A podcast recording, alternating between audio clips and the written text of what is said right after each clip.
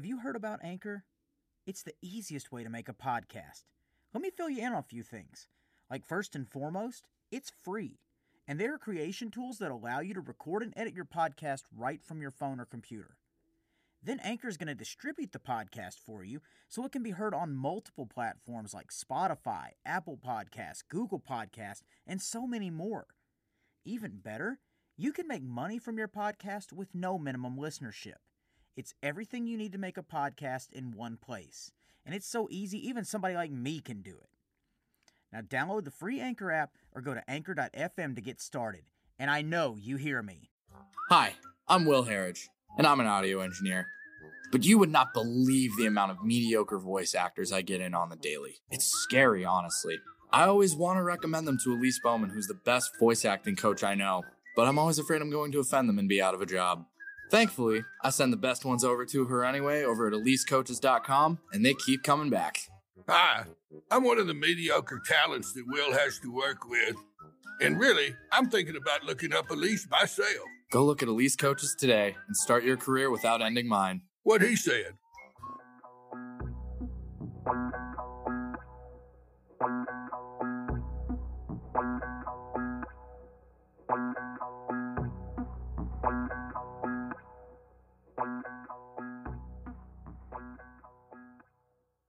Coming to you from the heart of Music City in Nashville, Tennessee, straight out of the Flynn Hendrix Enterprises studios. This is the I Know You Hear Me podcast with Flynn Hendrix. And this week, he's got you another awesome guest on the line, so let's go ahead and kick it over to Flynn.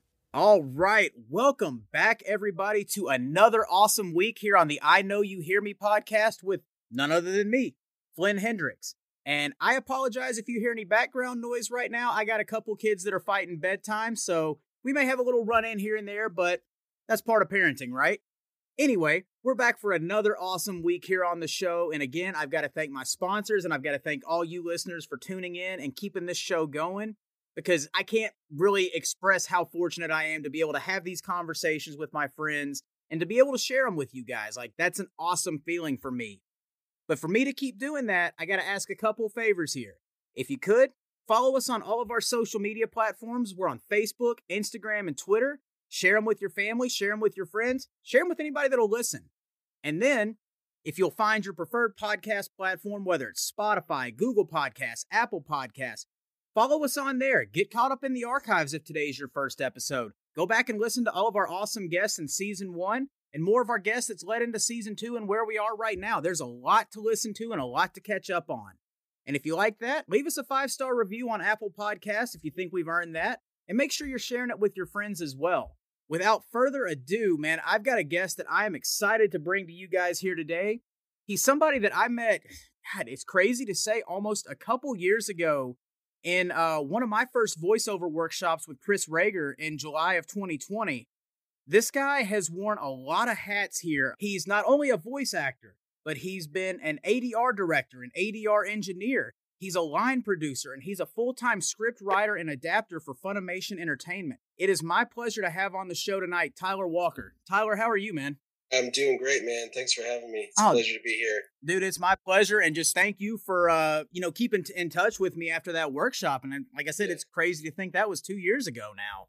Yeah, July 2020 in the early ish days of the uh of the big uh stay home yeah. pandemic or Back and that when... was uh, one of like the first one of the first classes I remember doing uh absolutely like that. And that was uh man, I got to be honest like like I said I was so fresh into everything then and technically I still am but like that was a who's who of the guests that Chris had in there and it's like Sean Schemmel, Bob Carter, Tyler Walker and it's like thanks to you we got to do our first little uh, anime scene in there as well. And like we got to see how the engineers work and how ADR works and everything too. So we kind of yeah. got our sprinkling to how everything went there. And, you know, the patience and everything that you showed with all of us newbies was awesome. So thank you again for that too. Yeah. I mean, that's, uh, that's one of the things that I've always, I don't know, I've always enjoyed about, um, about that gig that I had, you know, I was mm-hmm. a director for like I don't know, 13, 14 years. I've been uh, in the in the biz uh, with Funimation for uh, 19 years. Wow. Uh, coming up next month. Man, that is impressive. uh, in the past when people listen to this, but yeah, uh, started in December of 2002. Um, yeah, it's uh, but yeah, it's been a long time. It's been a wild ride, and uh, I don't know. It was it, it's a good chance if you're a patient person. It's it's good, and you need that. And I always liked working with new people and bringing Mhm. people in for multitude of reasons.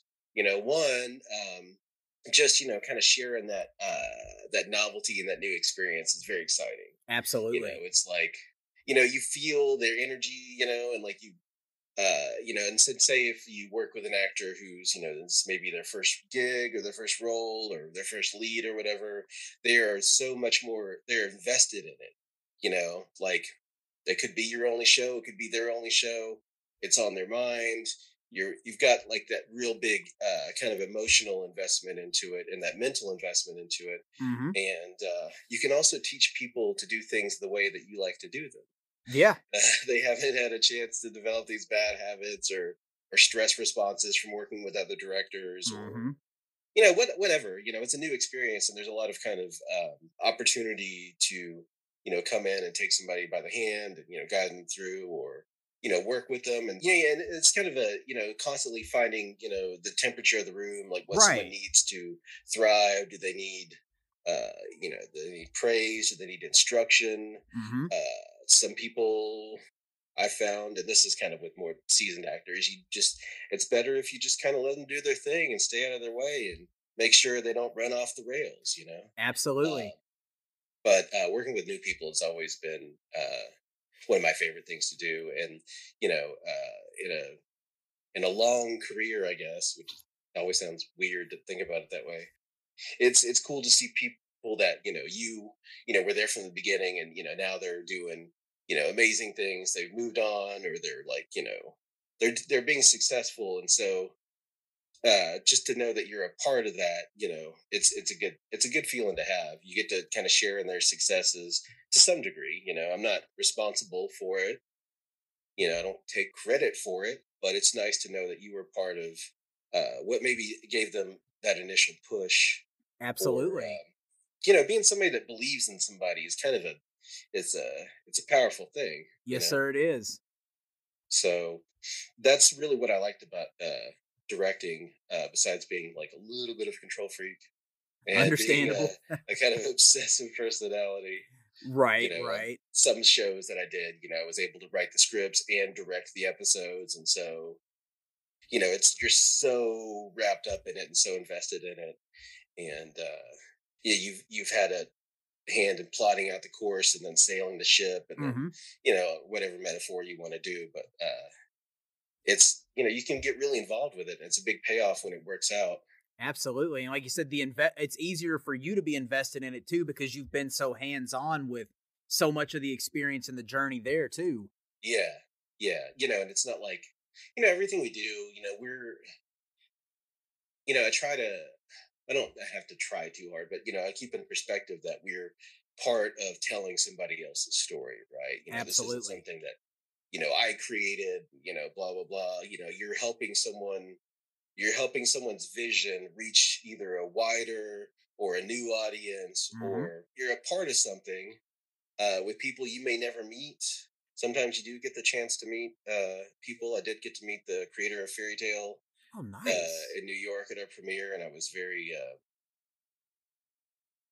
i was so nervous i was like humbled by it you know and i you know it was like very like uh almost in tears over it because I was like, I would just want to do a good job, you know, like I wanted to make sure that that he knew that his show was in good hands because that was his baby. Absolutely. I, I understand that 100%. I mean, that's a that's a powerful emotion in itself that's really hard to describe in like one or two words because there's this entire emotional spectrum that goes along with that too.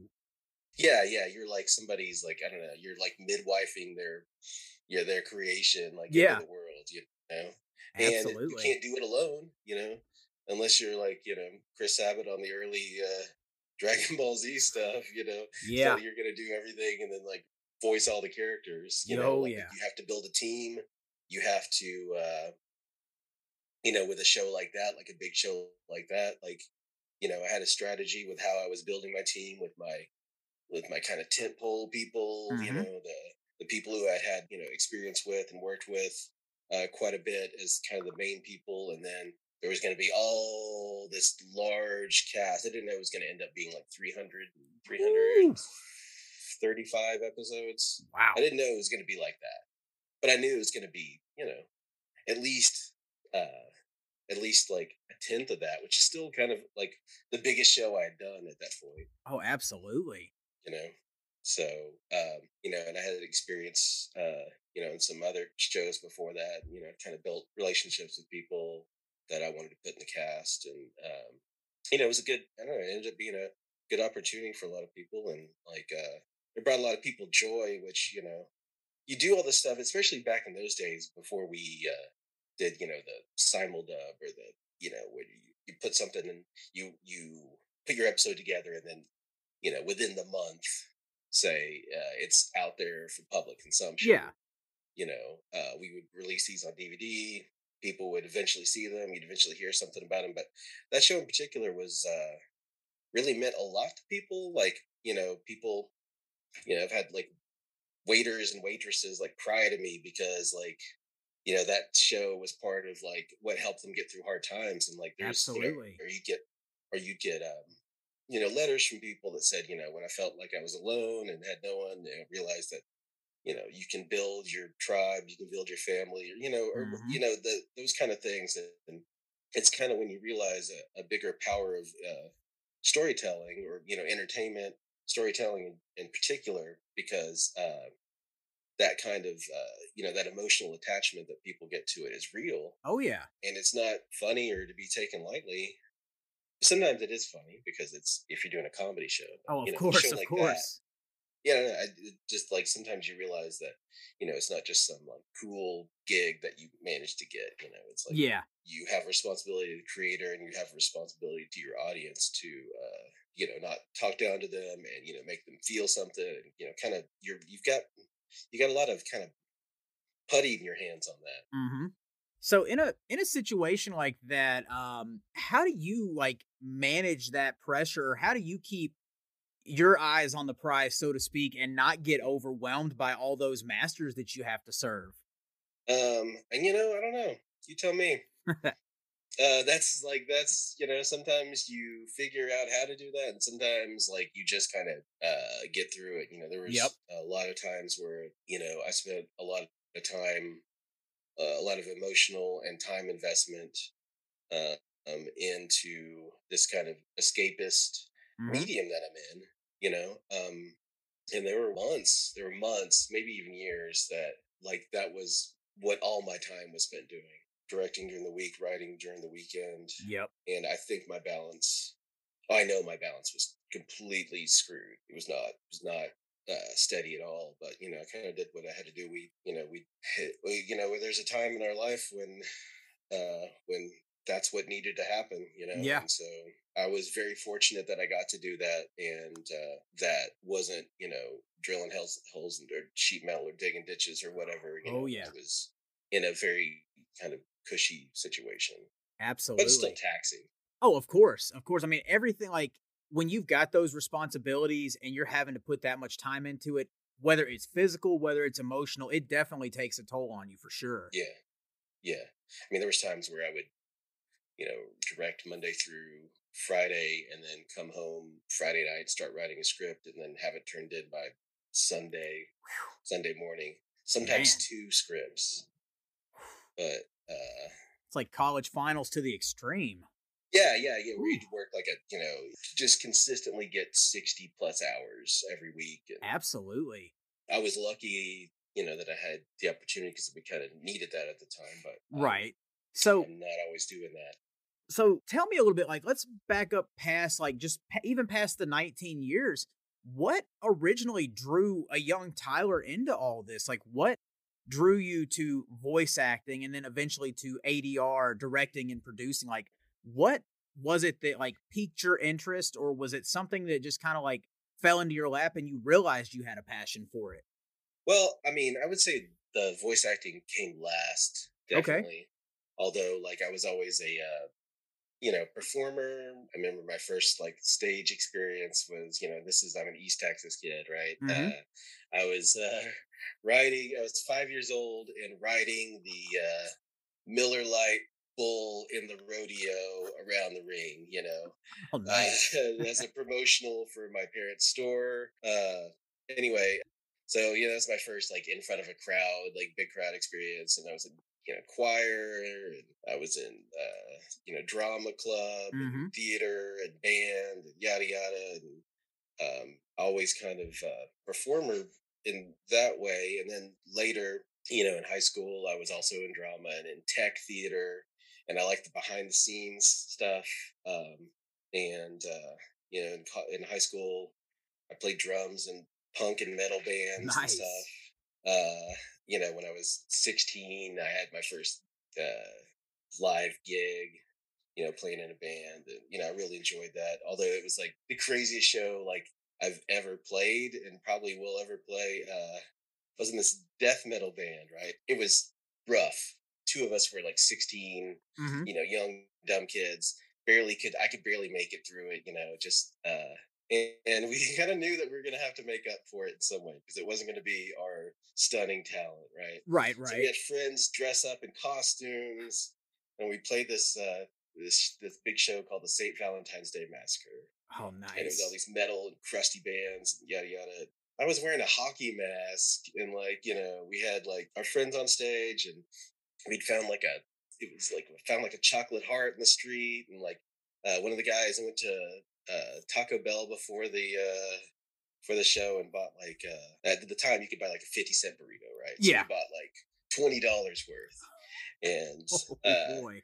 just threw them into the audience where they just unraveled and it was just this big chaos and people were trying to mosh and sliding on like these like you know waves of like beans and cheese and it was just total cacophony Oh, man. chaos you know we were terrible uh and my uh actually my my outfit for the uh for the night which was you know the hockey mask uh came in handy because somebody threw a rock directly at my head Oh, um, anyway, uh, you know, that was my introduction to like live live playing, right? And um, and so I'd always played in bands, and uh, you know, been part of the you know like artistic music scene. hmm Whatever. When I came to college, it was you know it was more so. I lived in the uh, kind of the music artsy dorm Yeah. uh, where we didn't have AC at the time, Oh, so. man. August in Texas, you know, you Ugh. go to sleep in a pool of your own sweat, wake up in a pool of your own sweat. You got it was it was nuts, but I met a lot of cool people there and kind of got introduced into like a new kind of artistic scene. Um, I met John Bergmeyer actually. Oh, you know, nice. uh, at freshman orientation, Wow. and I met Chris Sabat way back then, uh, and some other people uh, that ended up, you know, ended up running back into uh, later. But you know, a lot of people I met through like the the band's music scene or Yeah. whatever, playing gigs and stuff like that. And um, I'd you know been interested in audio, and um, I had a I, I had gone to school to study uh, broadcasting, radio, TV, film hmm um, and I'd gotten more into I'd, my two kind of focuses there were more like film study, uh, and like world cinema, and you know, just kind of your you know film critique kind of Yeah. uh, that kind of stuff, and then like audio, and I really like post production audio, and um, I did a couple of like student films, and you know, worked with the gear they had. It was all kind of pre Pro Tools, which you know is the industry standard hmm um, because this was back in the I graduated in '98, so this is like early '90s that I was in college. Um, and uh, just after that, just kind of floated around for a while. Moved to LA with my band, and uh, we moved back because it just wasn't our uh, our scene. And uh, finally, I got a job in the industry after I moved back. Uh, my friend uh, Matt uh, worked for Funimation. He says, you know, you got a, well, you're working on a sign shop. You got a film degree. You know stuff. You can do this. You know Pro Tools. Blah blah. Like, you know, come interview. I'll, you know, I can maybe set you up uh, with an ADR engineer gig or production assistant or whatever, just to get your foot in the door.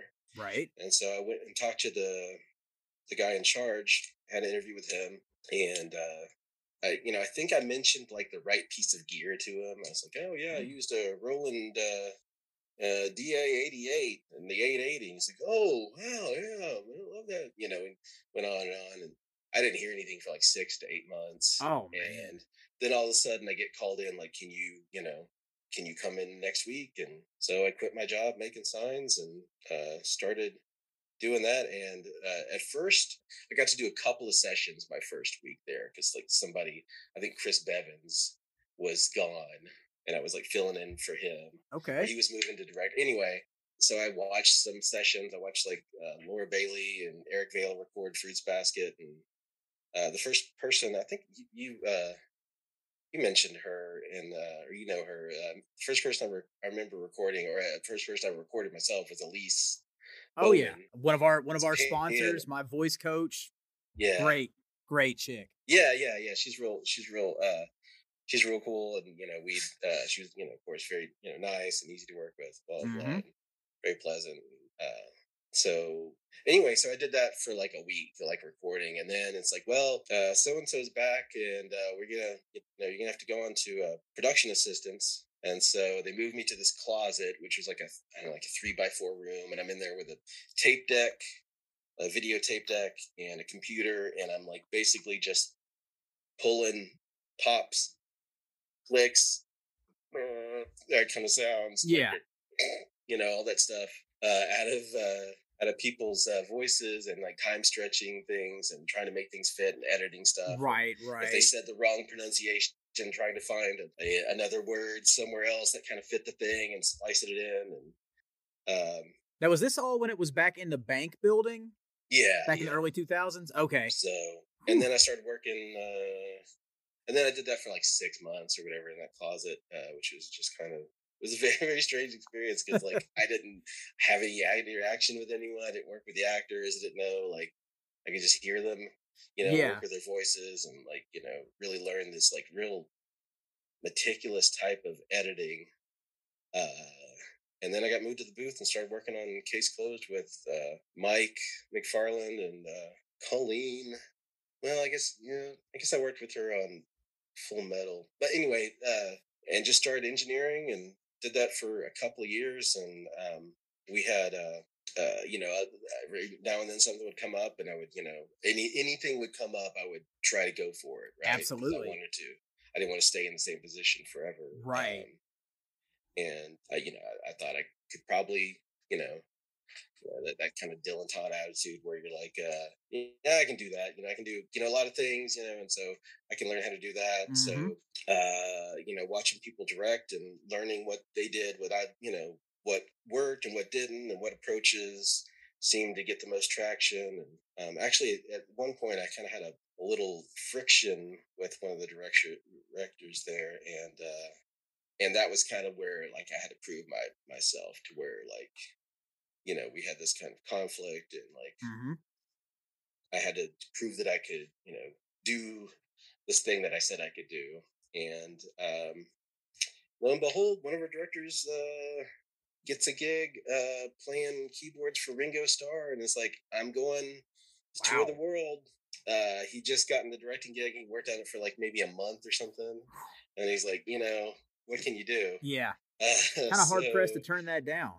yeah, yeah. So, uh, you know, I said, put me in and I made it work. And, you know, sometimes it was weird hours and sometimes it was, for a long time, it was, uh, not the, not the pay you would expect for that. But, uh, you know, uh, I just, you know, gave it my all and tried to bring a new approach to things and, uh, pull people in. And, um, I really had fun, uh, with the mix element of it, Mhm. working with the mix engineers and like with the, you know, so when you're directing, like not only are you, you know, you get you know, to weigh in on the scripts or, you know, if something doesn't work, you have to rewrite it. Or, you know, Right. if you have another idea, you can, or, or whatever, you know, and then you sit in on the mixes and you can kind of direct things in that way and work with the engineers and try to get cool new approaches to things and, you know, make their lives miserable basically because you're like, what if you tried this? I've got another crazy idea that might work. Uh, so anyway, yeah, I just like really just tried to do as much as I could when I could. Absolutely. And uh, whenever an opportunity came up, you know, I've always kind of fancied myself adaptable, Right. uh, which is like you just kind of have to be, I think. Oh, Like, yeah. There's no way. I mean, it's adapt or die, right? So, yeah. I mean, that's pretty much uh, everyday life. Yeah. You know, you can't really count on, you know, you can't count on everything. Yeah.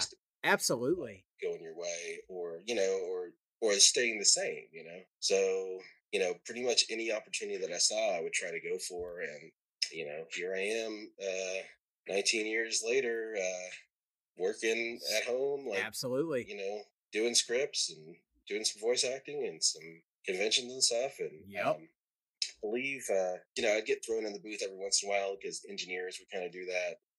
I didn't right. like to cast myself much. I Should have.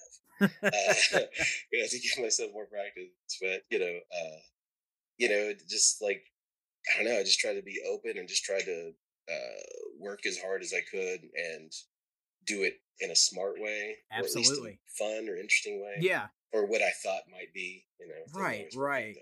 And I think I think one of the key words you've said there a couple times is fun, and I mean like as you as you became that utility player where you kept trying to take on responsibilities or as many tasks as you could and like new programs are coming out for audio software you know these people are coming to you with these new ideas or these crazy new ways to do something did you ever find it hard in that time to maybe stop and realize i might have taken on too much on my plate and say I, i'm full with what i've got or did you just keep trying to add on more and more and just keep trying to find that way to make it work?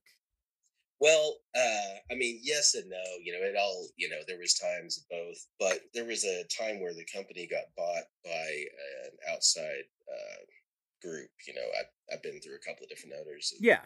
Uh, Funimation, um, and uh, we that were on um, salary or hourly at that time all got moved to contract. Oh, so it's like surprise, you're on contract now. We have new owners. They want this. And uh, so, what that meant is that now I could try to get more voice acting and get, you know, they, it was, it was hard to get a lot of hours or good pay or whatever if yeah. you were an employee doing it back then, um, unless you were, you know, came in that way anyway. And writing and stuff, and like, you know, so I could, you were kind of allowed to do everything you wanted because they they weren't so uh, concerned about kind of this is your job, this is their job, this is his job, this is her job, right? You know, mm-hmm. it's like it was kind of like a free for all in a way. Yeah. So uh, I approached uh, people about writing um, because you know I knew the people who hired that, and you know about getting in doing uh, bits or voice acting uh, parts or whatever. And I mean, and then from that point, it was just like churn, churn, churn, churn. And that was like only for like two years or something, but a year and a half or something. It wasn't really that long because the company got bought. So yeah, by it somebody else. Uh, so so that changed. Uh, but you know, like that opportunity was there and I just really had to take it. That's the time where I was able to buy a house and nice. do other stuff like that. You know, I'd gotten uh, married a couple years before. And so, you know, we were hitting those things and yeah, that was my time to try to ramp it up a little bit. Absolutely. And instead of being like depressed about it, you know, that, oh, you know, this is gone or whatever, like, well, now I've got this opportunity. Right. And I, I love how you look at it through the positive mindset as opposed to, you know, the human, the natural human pessimistic mindset of, I don't like yeah. this change. I don't know what's going to come next. Whereas you're looking at it as, man, look at all these new opportunities that are here. Why not, you know, jump in? I mean, you know, don't believe that it just started that way. Oh yeah. You know, at first it was like, oh shit, you know, like, oh yeah, what am I gonna do? And it's like, well, okay. Me and uh, my wife kind of brainstormed on stuff, and that was what it was. There was opportunity there, and if I could think about the negative side of it, or you know, if I could get around that, or mm-hmm. be flexible, you know, the opportunity was there. So absolutely. Um, and you know, like I thought I could do more, and I was you know, it was up to me to prove it because no one else was going to like wait around for it or, you know, you know what I mean? You're like, you're the, you know, there's a lot of situations that can prevent you from doing, you know, what you want to do. And, you know, life has varying degrees of difficulty for each person who does it, who's alive. Right. Yep. And um, I was able to, to take the opportunity, you know, because I was, you know, through my upbringing or whatever, you know, whatever factors had led me to that point, I was, I was able to do that. So absolutely. And then jumping ahead a little bit too, um, because it's it's come up in the conversation already. As things changed in the world around us back in 2020 with COVID and the shutdown started happening, and a lot of you know voice actors and engineers and everybody had to start working from home. Did you feel like that same kind of mindset helped you adapt to that situation? Or what was that like for you? Because i know there was a video that went out where like several funimation voice actors were shown like with the equipment that they were sent and getting their own like home setup going. What was that like on your end? Uh man it was uh well okay it was you know it's a mixed bag like everything but Mhm. um uh at that point i had been a full-time writer for um i don't know year and a half or year and something something and um uh part of being a contract writer is you do all that stuff at home so i was kind of used to doing right that work at home, right? Uh, uh, as far as my full time, my my my gig, mm-hmm. my main gig goes, I was used to doing that. Um, uh, and even, you know, they had us. You know, I was working in an office. I had my uh, office mates. Uh, Aaron Dismuke is my first office mate, which is funny because like I first met him when he was like nine or ten. Oh wow you know uh you know it's like i don't know if this is great that you know someone that is you know uh 20 20 years younger than me is you know we're in the same position or, or not but you know hey uh, here we are uh, and yeah yeah and then worked with him for a while and i'd worked with uh, jared green who's a good friend of mine and Mhm. um, we uh, uh we had alternating days where we worked from home because so many writers had come from they were always at home and then coming to the office was a big kind of step for them. Right. And um but so you know that was a little easy that was that part was kind of easy you know the the thing that you know that you don't really think about is just having maybe like a spontaneous conversation with somebody besides uh you know for me for besides uh, my wife and my dogs and cats and stuff you know like, yeah and you know kind of being in the loop of things but man you know i, I tell you what um the technical aspect was a real challenge uh, of what you know they did with when they sent out all these ipads and mics and mm-hmm. they're like we're gonna try this and like i you know my hobby or my education was you know working on audio my work experience was working on audio and daws digital audio workstations. My hobby is making music and digital audio uh, workstations and having fun with that and and like i felt like i didn't know what was going on with this with how to do this. I felt like i was doing it all over again and it was uh, more of a challenge and you know you're going over a read with somebody or someone the director's talking to you and they can't hear anything besides what you're doing live right so they can't say let's listen back to that and see how that worked it's like how do you think it worked i don't know i think it's okay like i don't know do you want my honest opinion or do you want or do you want what gets us to the next line right right You know? oh man It's a dangerous question to ask a voice actor, as you know. yeah You know, what did you think of that? Like, very few people are like, "That was amazing. Let's move on." you know? yeah There's always like, "Oh, I could do it better." you we're know, our own uh, worst critics Yeah, yeah. Some uh, there are some people that that are not, that they're a rare breed. right Uh, uh, so you know, I don't know. I felt like I was starting from square one a little bit, and um, it was difficult, and it was kind of it was pretty humbling, and um, you know, um, and so I was you know voice acting from home. Uh, Mhm. Heather, my wife, was also voice acting from home. Uh, she got a bigger role, and that was difficult because it was like you know having to learn all the audio stuff. And I think that was a big challenge for a lot of people. And Oh, so yeah. now, uh, luckily, uh, I had another mic and an interface that I could use to do Source Connect. And we we do Source Connect now, which is it gives the it's so much better. The engineers can hear you, they can capture your audio, they can edit your audio, they can be involved because you know um, when you're just hearing somebody's live take, like you don't know what the hell's going on, yeah you know, hmm and like you don't know if it peaks, you don't know if it whatever, you know. Um, so you know they were kind of bored. The directors are frustrated. The actors are frustrated.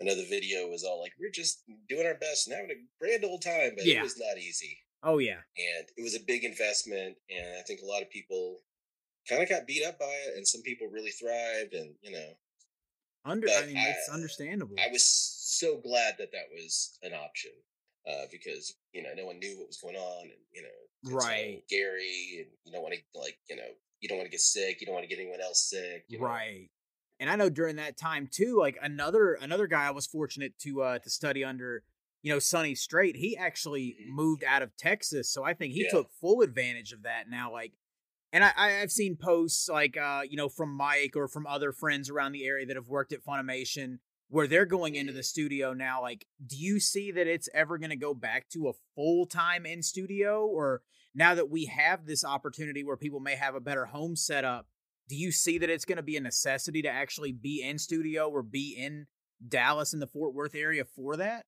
Well, you know, it's like the uh the landscape has just completely changed. Oh, and, yeah. Like I don't know, I don't know if we were reminiscing, but you know, sometimes me and uh, Rager will talk like at the end of our classes. You know, Mhm. everyone's a little loose or loopy or whatever. Yeah. and you know the landscape is just totally different now like there there is such a wider uh group of people to pull from Absolutely. um, there's people who like you know remote sessions used to be very rare and they were not encouraged you know we would fly people in and like you know working on Fairy Tail working with todd and um Jeremy after they moved you know or anyone else who was like a guest star or you know whatever Mhm. you know they'd fly in somebody'd put them up or whatever and we'd record like all day or all week or whatever and get as much done as possible um, and remote sessions were just really no one's preferred method of doing it Uh, Right. at least no one who could make any real decisions about things you know Mm-hmm. All right, we're going to take a quick pause for a word from the Give Me Back My Podcast Network. Hey guys, this is Wolfie D from PG 13. Check out my podcast, Live and in Color with Wolfie D, every Monday at noon. We're talking Memphis, we're talking ECW, WCW, WWF, everywhere that I've been. We even have some great guests, some Hall of Famers on the show with us every Monday at noon, Live and in Color with Wolfie D. All right, let's hop right back into this awesome interview. We had a couple of studios that we worked with in that way and then all that stuff just opened up and uh, so there's a lot more uh, people in the game there's a lot more competition and there's um, there's a certain kind of exoticism i think that you know people uh, want to work with people from la you know la's the big you know Oh, yeah. entertainment mecca so they're like oh this person and so you're competing with people you know it's like you do an audition and you're like man i kind of kind of killed that you know like let's see what happens and then it's like somebody who's like you've heard of it's like you Yeah. know, it's like oh well at least i don't feel bad about that Yeah, I see why they went with that person. yeah but- yeah so in a way you know it's it's you know it's a mixed bag and i imagine for a director well also for a director since the since the pool is so wide they may get hundreds of auditions on something oh, yeah. and still have maybe a day or two to kind of make their decisions so you know they always say first impressions you know and like making demos or making whatever like you got to hook somebody from the from the first sound out of your mouth. Mhm. you know it is that much harder. But you know i know there will be more in-person sessions uh we had our last sessions in our old building. We've moved buildings yet again. And uh right before it's kind of sad but right before the the pandemic there you know we were going to move and there was all these plans and we're going to design it from the you know floor plan and it was going to be more of it wasn't it's a place that was meant to do what we're going to do and not like, oh, here's this building. We'll just put some booths in it and blah blah. Yeah, know? we won't have to retrofit it. It's already set up for it.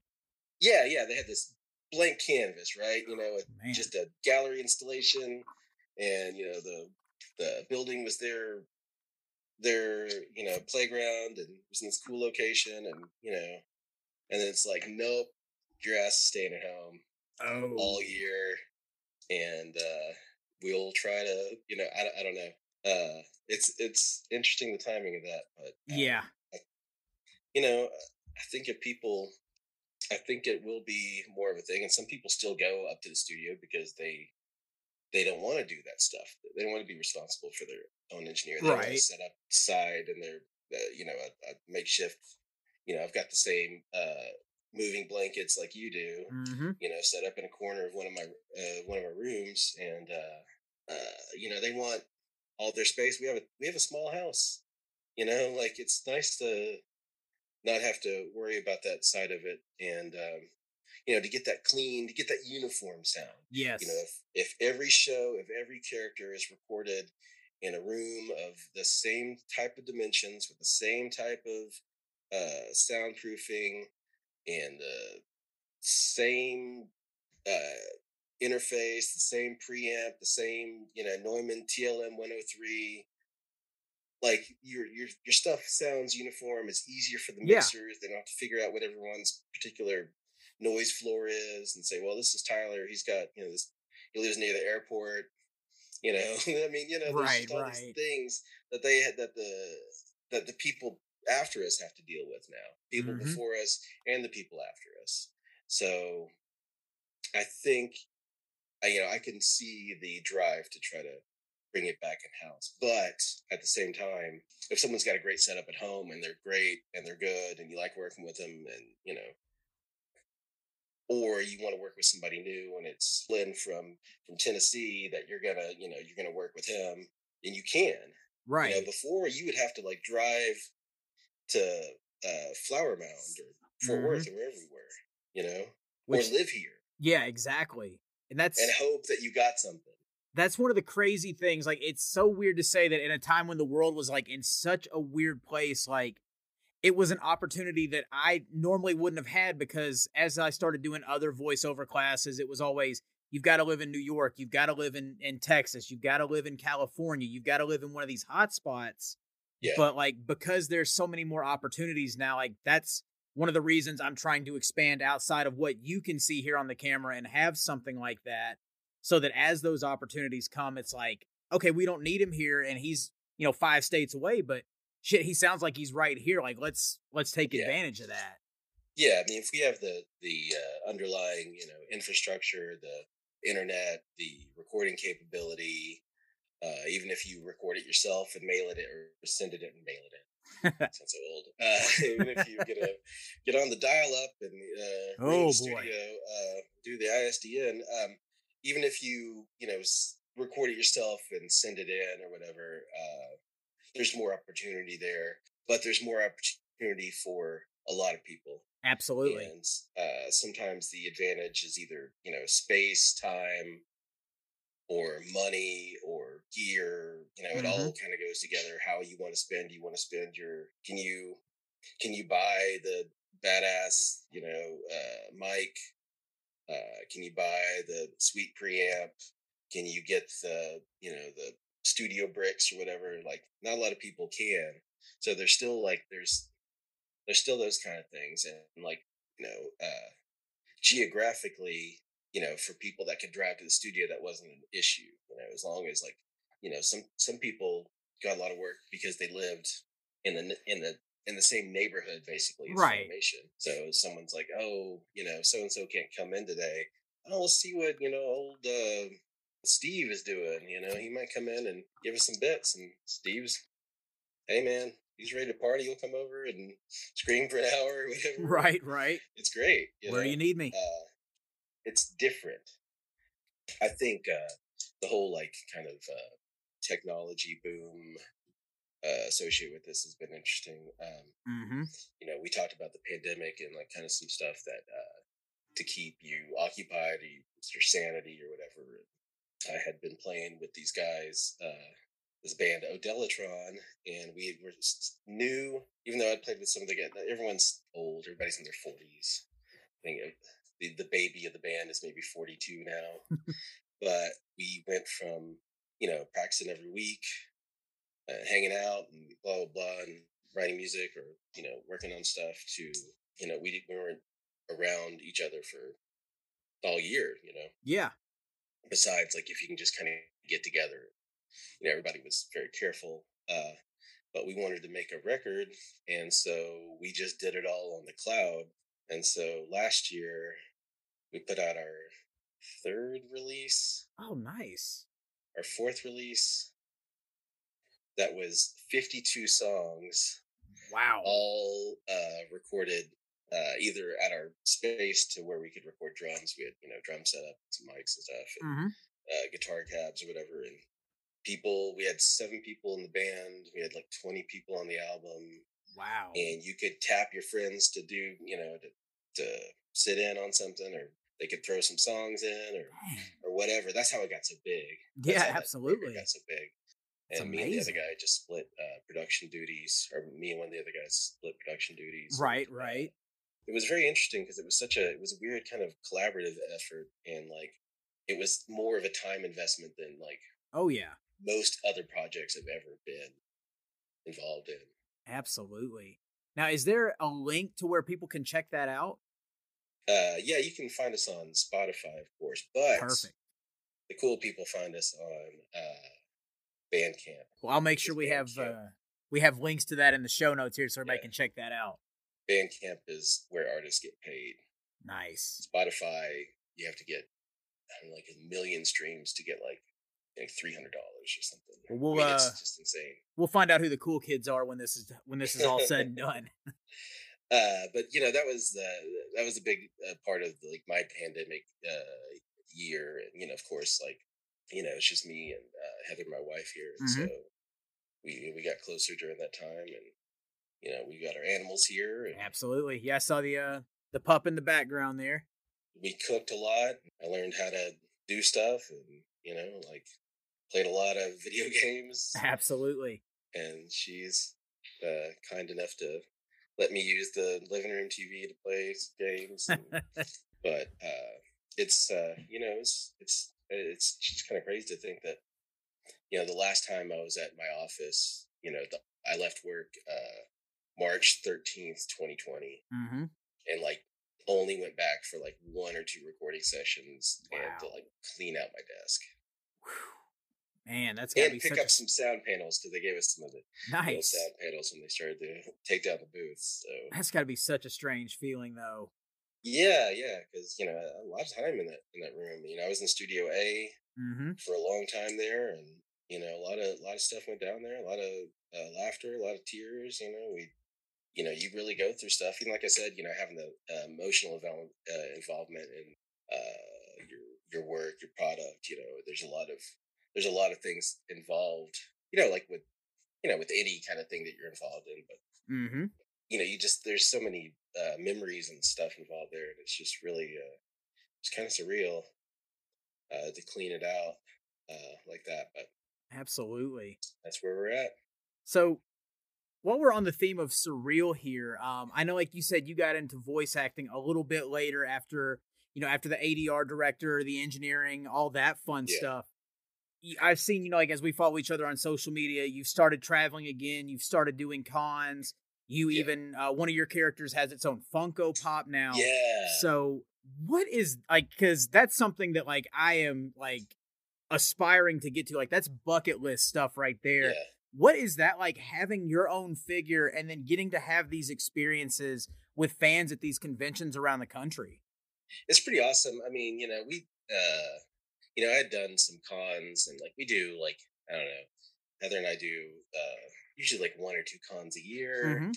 and we tend to kind of go back to the same places. And we found we've met some really amazing people, and like we kind of met like uh you know people we're gonna know our entire lives, you know, that we see every year, and like it's so you know yeah you you, you get to extend your family, kind of like the Fairy Tail guild way, you know. mm-hmm. You get to build your, your tribe a little bit, and you you know, um, and meet a lot of interesting people and see what they you know what, what they bring to the table, um, or what their take is, or just meet people that you wouldn't just run into. Um, but uh, yeah, the Funko Pop and all that stuff is kind of crazy. Uh, you know, I, I haven't spent a lot of time playing that character. He's like just he's got a really cool design. He's got a cool. Uh, I mean, he's cool. He's a cool character. He's Yeah. a killer whale.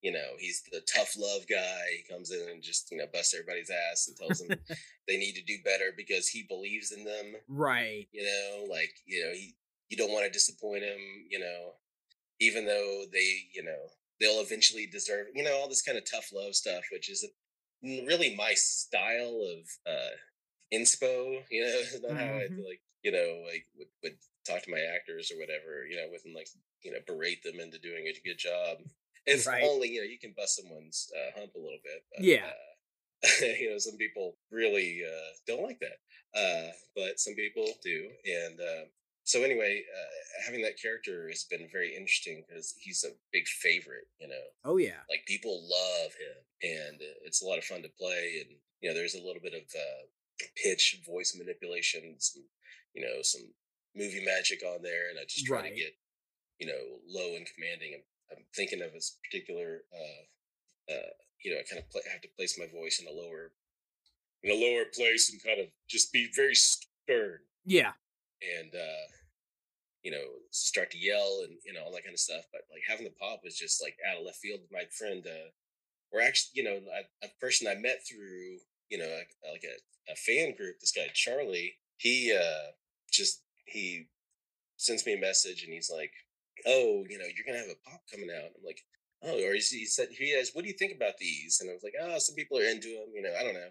I mean, I'm not a huge like collector of that kind of stuff. So right. Like, yeah, it's you know it's cool and whatever. And he's like, well, you've got some, you've got one coming up. I'm like, you know, he sends me the information. He's like, it's a limited edition, but you know, we can even you know, better probably find some. And uh, I had uh, like the day it came out, like I knew it was limited edition, and like something like I had to take the cat to the vet. We've had all these animal problems this last year, but same here, uh, same here. Cat to the vet. Yeah, I know you. Uh, you had some some sleepless nights over. Oh yes. Oh yeah. Uh, uh, so you know, I'm go there and take the cat to the vet. You know, it's just like a, a day like that, and I'm like, okay, well, this is cool. I don't even understand the whole Funko thing. Like, I just, I don't know. Uh, I never had a big character like that. Um, and uh, so I go to the Hot Topic, which is the only place you could buy it in person, mm-hmm. and like only in that day. And like it came out, like the store opened at eleven, and I got there like at eleven thirty, and they're like, "We're all sold out. It's gone." I was like, "Oh, can you check other stores?" And they're like, "Um, it's not anywhere within a hundred mile radius. You know, like wow. you, you missed it." And I was like, "Oh man, that's my character." And they're like, "Oh, you know, like I don't know, like." I wouldn't try it for pity, but I think I got a little extra pity. but uh, and so Charlie, my, my my buddy Charlie Ford was like, uh, "Well, um, that's fine because I got an extra one. he sends me, you know, he sends it to me, which is just amazing. Absolutely. Um, and then I start to see them in the wild, and I start to see them online, and people are already sell like the day they came out, people are already selling them for like eighty bucks or whatever. I did recently find a signed one that I signed like a month ago at my first event like that. I've done cons, you know, yeah. which is like usually you go and you talk about the thing and then you do autographs for like a little bit, mm-hmm. you know, whatever. But like there's these kind of fan events or these toy fairs or it's a different thing. It's not it's not the same like let's talk and let's have a panel and blah blah blah. It's like let's sign some stuff and let's sell some autographs and yeah. Uh, that's just so new for me because um like like we were like late to the print like getting prints and stuff and like I don't know like it's just weird because like my aesthetic, like coming from like that punk indie background, is like you didn't like sell. I don't know. It's like you didn't sell stuff as much, and yeah, uh, you didn't like. I don't know. It was very hard to make money off of your art or your uh, like my old band, the Pointy Shoe Factory. Uh, we sold songs to the Dragon Ball Z Broly movie back in the day, and that was like the wow. most I'd ever made off of my art. Right? No joke. Three wow. songs three songs to that movie, and it was you know amazing. And it probably broke us up because we fought over the who you know got what or whatever. Right, right. Some stupid like that. Uh, but uh, you know, selling was just like it's just kind of a foreign thing to me. But like people, you know, it brings them joy. You buy, you know, someone gets a Funko, someone signs it, it's automatically like worth more money they get the connection, you get to meet people. It's like been pretty cool. I don't know. Oh like, yeah.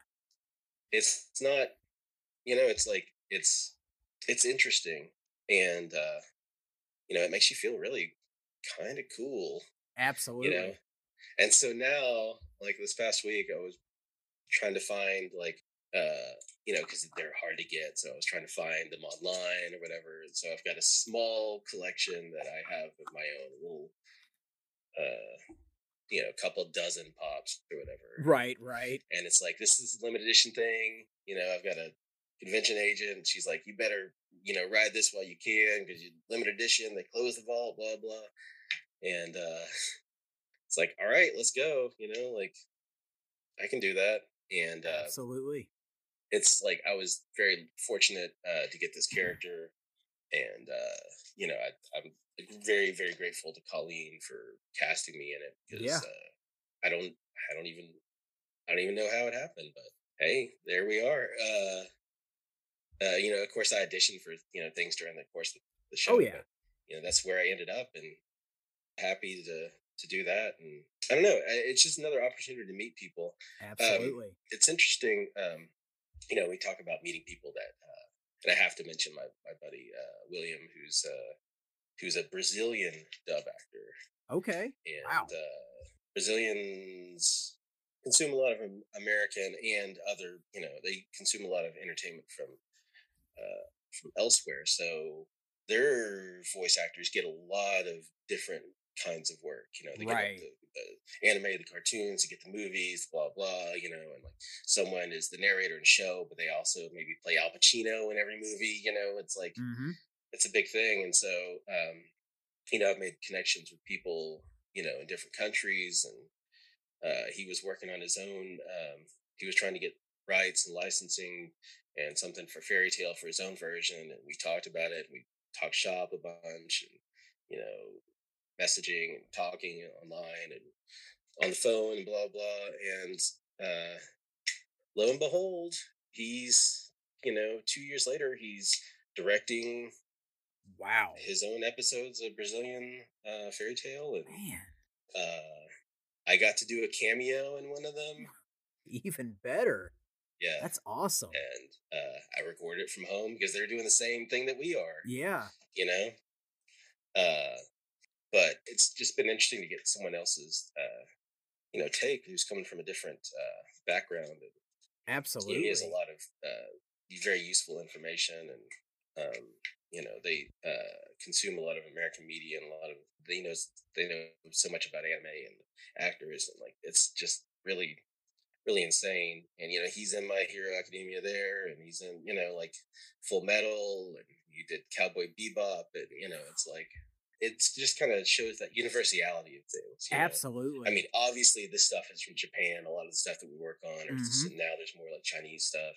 But you know, I've just found that there's been opportunities to meet people and to connect with people from different walks of life. And I don't know it's been interesting. And you know, of course, like going to cons and you know signing stuff is like it's this weird thing that I just didn't I didn't really see myself doing yeah. I didn't know, you know, I was always behind the scenes person, you know, I even like in the, you know, high school drama, you know, like I liked running sound and lights and stuff like that. Bands, I was usually the drummer, although I was kind of a showy drummer, but Right, right. Get a little spotlight on you. sometimes setting up, you know, for the other people. anyway, uh, you know, I try to be humble about everything and, you know, Absolutely, yeah. What I think I've, I've found uh, I've struggled with in that regard, and I think maybe a lot of people do that. It's it's not, it's something like imposter syndrome, but not quite imposter syndrome, where you're just like you try to be so humble or try to be keep things you know in perspective that you you have a hard time celebrating your victories Yes. or your because you don't want to be you don't want to be a you know you don't want to be gauche about it or you don't want to be Yeah. You I, like, I, I get that because I'm right there with you. You want to celebrate yourself, but again, you don't want to come off the wrong way about it. And yeah it sucks because sometimes we get in our own way about that because something big does happen and we should celebrate it, but we just turn around and downplay it to whoever's listening. And it, I don't know how to explain that. Yeah, so I mean, I guess like you know, working you know in entertainment field, there's like sometimes the line between like you know talking about your craft or whatever, doing your thing is like you know, there's like a I don't know, I don't want to like brag about things. I know that I've been lucky and I was fortunate in a lot of ways, and you know, it wasn't just all grit or whatever. You know what I mean? You know, staying grounded. I think sometimes like I don't know, it's weird because you don't want to be the opposite unless you're just really, really that good. Right, You know, right. like it's a rare person that can like you know just be just up their own uh you know up their own butt about everything and you know like really you know still and deserve it or whatever but i don't want to i don't know i think that's the thing that's been that's been uh the thing that i've had to grapple with or whatever I understand like- it. and you know social media, you know, you don't want to just like talk about like, oh, check me out, I'm doing this, but like, you know, it's kind of cool. Like my mom Yeah. thinks it's cool. You know, my aunt loves it. You know, like I mean that kind of stuff. Like friends from high school. The, the- Yeah. the few that I see or whatever. And I mean, on top of to. that, on top of that too, you're having fun, and you also get to share these experiences with your wife too. Like, Yeah, how much cooler can it get?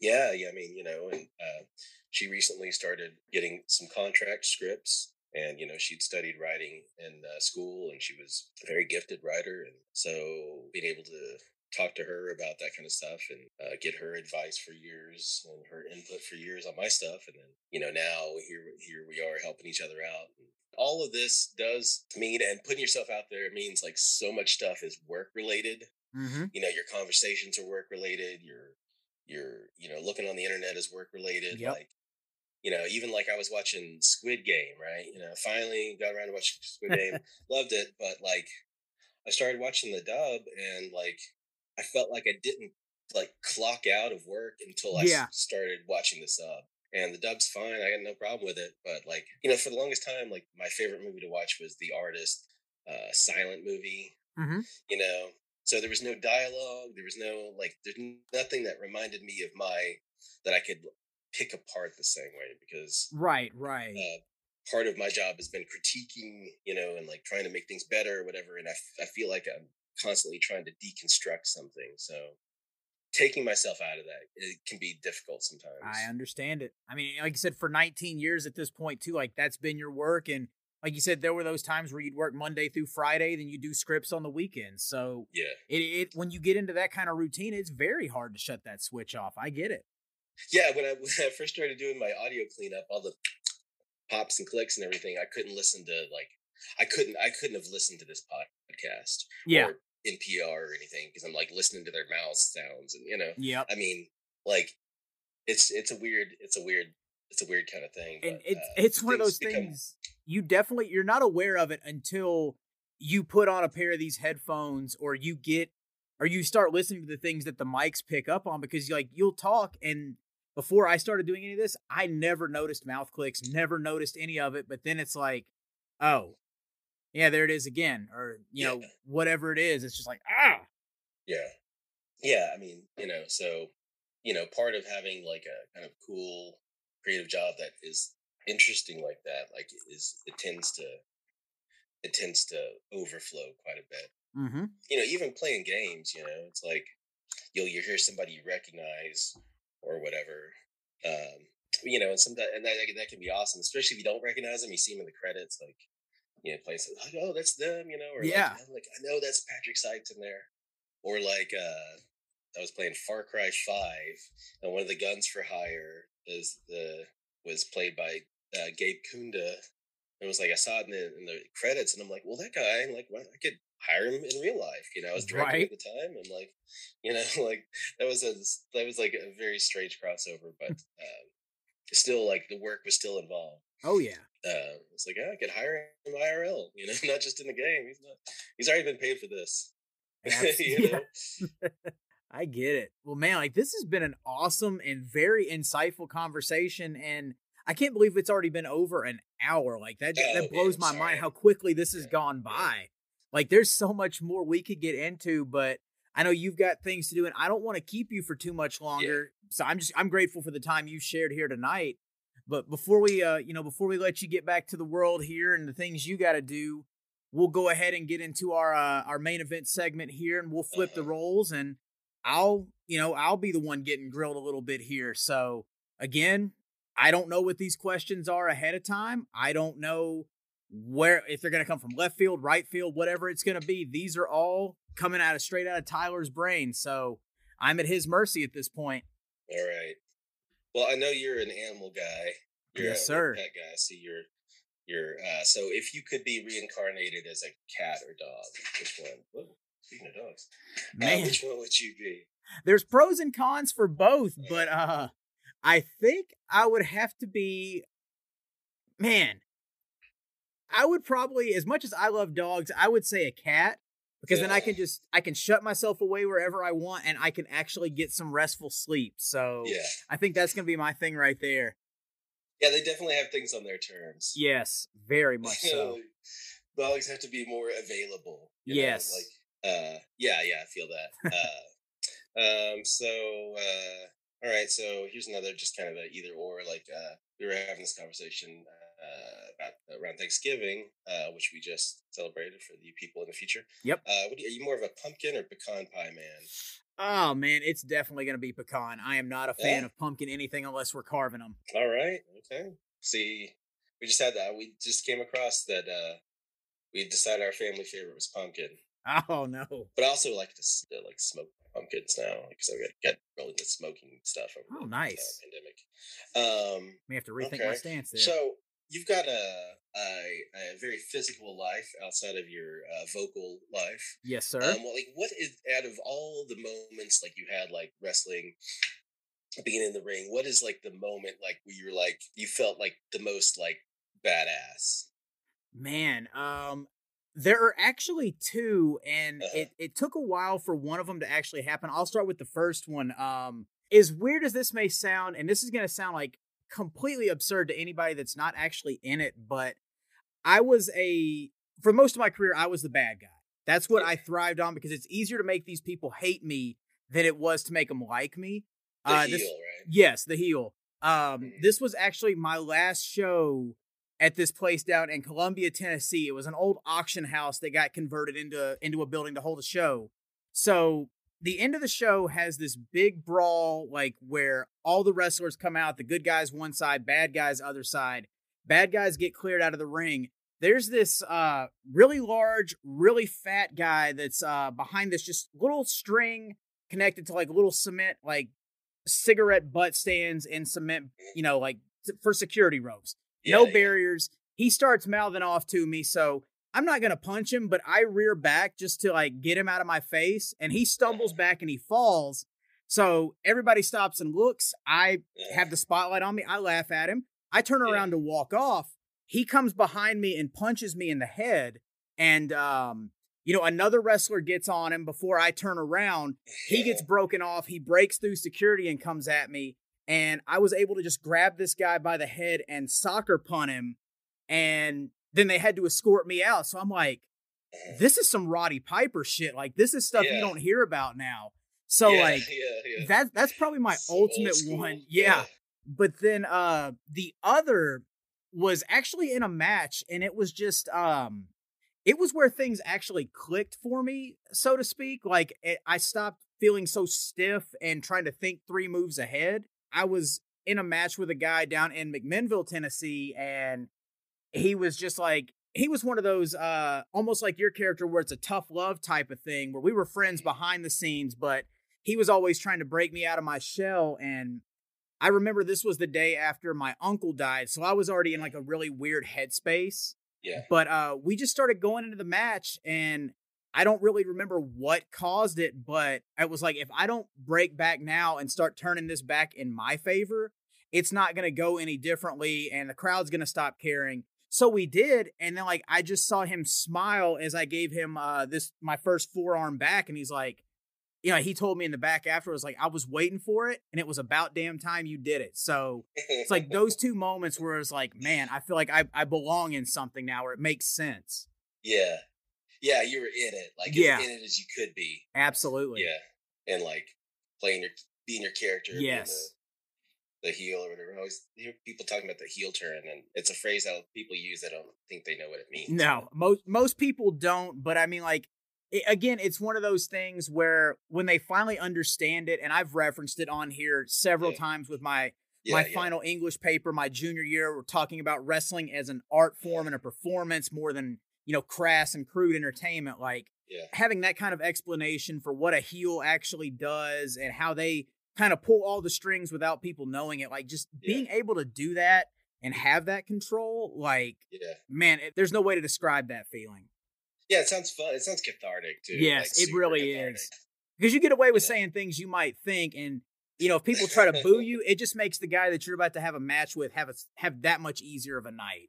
yeah, yeah, yeah. Make his job easier. Uh, Absolutely. so, uh, what, what do you think is the? There's like a besides like maybe like the take away like the uh the remote like take away the last year's like, kind of experience like uh, why do you think voice acting is becoming more popular? It seems like the more I, I see more people getting into it, I see like more interest in it. Like that's hard for me to say. I know not too long after I uh, inadvertently, you know, hung up the boots the first time in 2018, I started seeing these ads for uh for Steve Blum's like online classes and webinars and he was offering with, you know, people that I grew up listening to like Charlie Adler or whoever it may be. And that's what kind of piqued my interest and then lo and behold, two houses down, I've got a, a you know, a voice actor that, you know, lives in my neighborhood. But I think it's uh I think it's just like it started becoming more mainstream because I started finding like after I saw that ad, I started seeing more people were into that or I started becoming more aware of people that had you know like that maybe I wouldn't have been attuned to in the past. Like more people knew about it or were interested in it and you know had found ways to do it in Nashville or had met with somebody like a Joe Lesh. Uh, I hope I'm not mispronouncing his last name, but you know, like there were more people around it that I may not have been aware of, and I think like people became more aware of these people outside of the major hubs and yeah. that kind of gave them the the chance to think like maybe I can do this and then you know I know you said erase the last year but you know unfortunately covid happened and yeah. it did kind of force the hand where people had more opportunities to maybe try and invest in that at home if they were serious yeah i mean it definitely did ramp ramp it up but it seemed like before that like there was like there was more like behind it i don't know like and it's weird for me like to see like you know the, the younger people coming in and it's like yeah oh you're the like me and my you know uh freshman class or whatever at funimation are the ones who like inspired them yeah it's and like kind of when you started cool. that was my that was my peak fandom for everything and it's like that yeah. was one of the reasons i did always want to do this but before you know like until after wrestling i had no idea where to start yeah yeah yeah I know that you you you this is like what your like almost your twentieth show. Oh man, we're actually uh, by the time this airs, we're gonna be. Gosh, I hate to say I've lost count, but we're gonna be somewhere near episode forty at this point. Wow. So yeah, okay. we're getting close uh, to close to a full year here. So what's your what's your biggest uh, what do you say is your biggest takeaway from it? What what what's what have you learned if I, you were to try to condense it?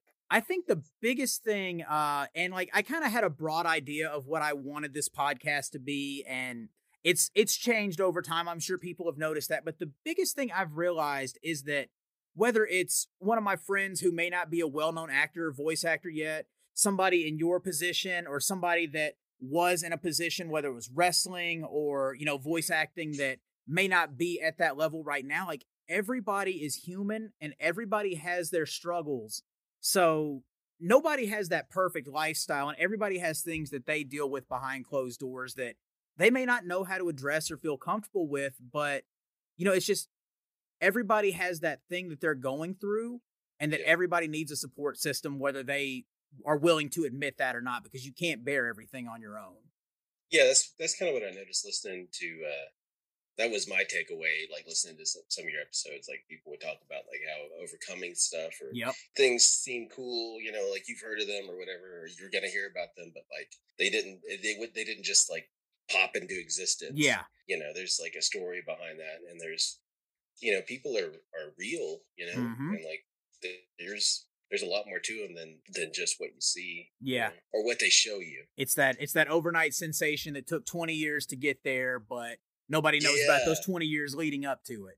Yeah, yeah, yeah. It's interesting. And it's a it's a very humbling thing when you learn that too. Like not only like as a fan, but then as you get to know them and you become friends, like, man, like I never knew so like you went through this. Like that's amazing. Like and that you yeah. pulled yourself out of it, like somebody listening is gonna find some inspiration and some hope in that too. And that's the awesome part of it. Yeah, and like I think being like an interviewer and stuff is a is a de- definite it's a real skill. Absolutely, you know, making people feel feel at ease, creating like kind of a you know safe rapport. You know, you're not gonna you know if someone says they struggled with something, you're not gonna say like, you got a problem with that? Yeah, like you know, you know, it's usually like I did too. You know, like, absolutely. Like, that kind of commonality is like is uh is really what you know what what pulls us together, despite you know our differences on on uh on certain things. You know, yeah, it's there's a there's a lot of things that kind of uh, will pull us together, and that's you know what meeting people from different walks of life and stuff is very interesting. Absolutely. It's more interesting than not. Yeah, than not meeting anyone. And I mean, half the time too, those stories and you know how they got to where they are now end up being a lot more fascinating than that high peak that everybody thinks is uh you know is the interesting part. Like yeah. when you find out the little bits and pieces and everything that put all that into place like that just makes it that much better of a bigger picture. Yeah seeing like what you know what it really takes you know absolutely like, you know, if, like if someone's trying for that it's like well of course you, you heard so and so talk about it and like it wasn't easy for them and they're they're amazing you know? Yeah. So it's that perspective. Absolutely. And that's something this has helped me like doing these interviews has also helped me shift my perspective because i naturally tend to be a pessimist. So mm-hmm. you know it, it's definitely helped me embrace more of that positive outlook and you know find a find a win in what a lot of people may look at as a loss. So it's definitely yeah. helped me in my personal life too. That's good. Absolutely. All right. Well man was that five questions? I lost count. I think that was five questions. Beautiful well, man, I, like I said, this whole time has flown by. Like I can't believe we're coming up on an hour and a half here. So, oh my god, again, man, well, I that's that's me. Uh, Heather said it was going to be like this. Oh, like, dude, can, it you made my job I easy tonight. like I, I just I loved hearing the story because, like I was saying, all this was like my peak fandom and what really reeled me in. So hearing, you know, from the beginning into all of what's going on now, like I loved hearing that. So thank you for taking me on that ride. Of course course. And, and I always like talking, and I like giving workshops and stuff. And like, I'm the kind of person that doesn't write stuff down and doesn't right. really take, uh, you know, I'm just kind of unorganized in that way. But like, you know, talking to someone, I can kind of, it helps me condense my thoughts. Yeah. You know, giving workshops, giving someone advice. I always think, man, I wish someone had told me that, or I wish I would tell myself that. Absolutely. You know, because I didn't think of it until I had to, you know, impart that knowledge to somebody else. Yep. So like I learn from each of those workshops that I do and I love doing them. Absolutely. And I'm sure that's part of what keeps it fun right there too, because every day is a learning experience. Yeah. Yeah. Well yeah, man, totally. I think that's a I think that's a perfect note to round it out on right there. So I can't think of a higher place to take it beyond that. So that's life, brother. That's it, man. So Tyler, again, thank you for being so generous here tonight and making the time to uh to come on and tell your story and just, you know, talk a little shop with me. I really appreciate that. Yeah, and guys, I appreciate y'all tuning in every week. I appreciate our sponsors, especially like Elise Bowman, who we mentioned during our conversation, that is again sponsoring the show here this week. Thank her. If you're looking for some voiceover coaching, make sure you check her out. Make sure you follow us on all of our social media platforms, and we'll have links to all of Tyler's socials and his band work in the show notes. So if you guys want to check that out, be the cool kids and go over to Bandcamp and you know show a little support that way. Keep up with songs for ten bucks. Can't beat that. I mean, that's a hell of a deal. And if you want to keep up with his upcoming con appearances and what he's got going on, feel free to give him a follow there as well. So follow Tyler, follow the show, whether it's Facebook, Instagram, Twitter. We're all over the place. If you're on uh, Spotify, find us there. Apple Podcasts, find us there. Leave a five star review. Tell me what you like. I'm open. Tell me what you don't like. Find us on Google Podcasts. Wherever you get your podcasts, we're there. So guys, thank you all for keeping this show afloat. Tyler, thank you for your time tonight. And yeah. guys, from the bottom of my heart, again, thank you all for tuning in. I can't wait to talk to you again next week when we have another awesome guest here on the show. Be good to each other until then, and go back in the archives and get caught up if you haven't already. We'll talk to you next week. I know you hear me. Hi, I'm Will Harridge, and I'm an audio engineer but you would not believe the amount of mediocre voice actors I get in on the daily. It's scary, honestly. I always want to recommend them to Elise Bowman, who's the best voice acting coach I know, but I'm always afraid I'm going to offend them and be out of a job. Thankfully, I send the best ones over to her anyway over at EliseCoaches.com, and they keep coming back. Hi, I'm one of the mediocre talents that Will has to work with. And really, I'm thinking about looking up Elise myself.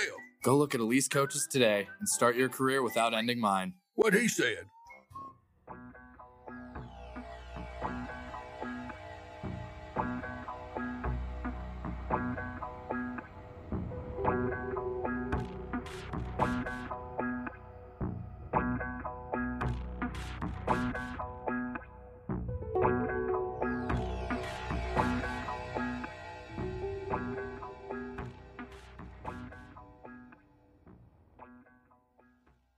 The I Know You Hear Me podcast is a presentation of Flynn Hendrix Enterprises. We thank you for tuning in this week and we hope you'll check out our sponsors and advertisers.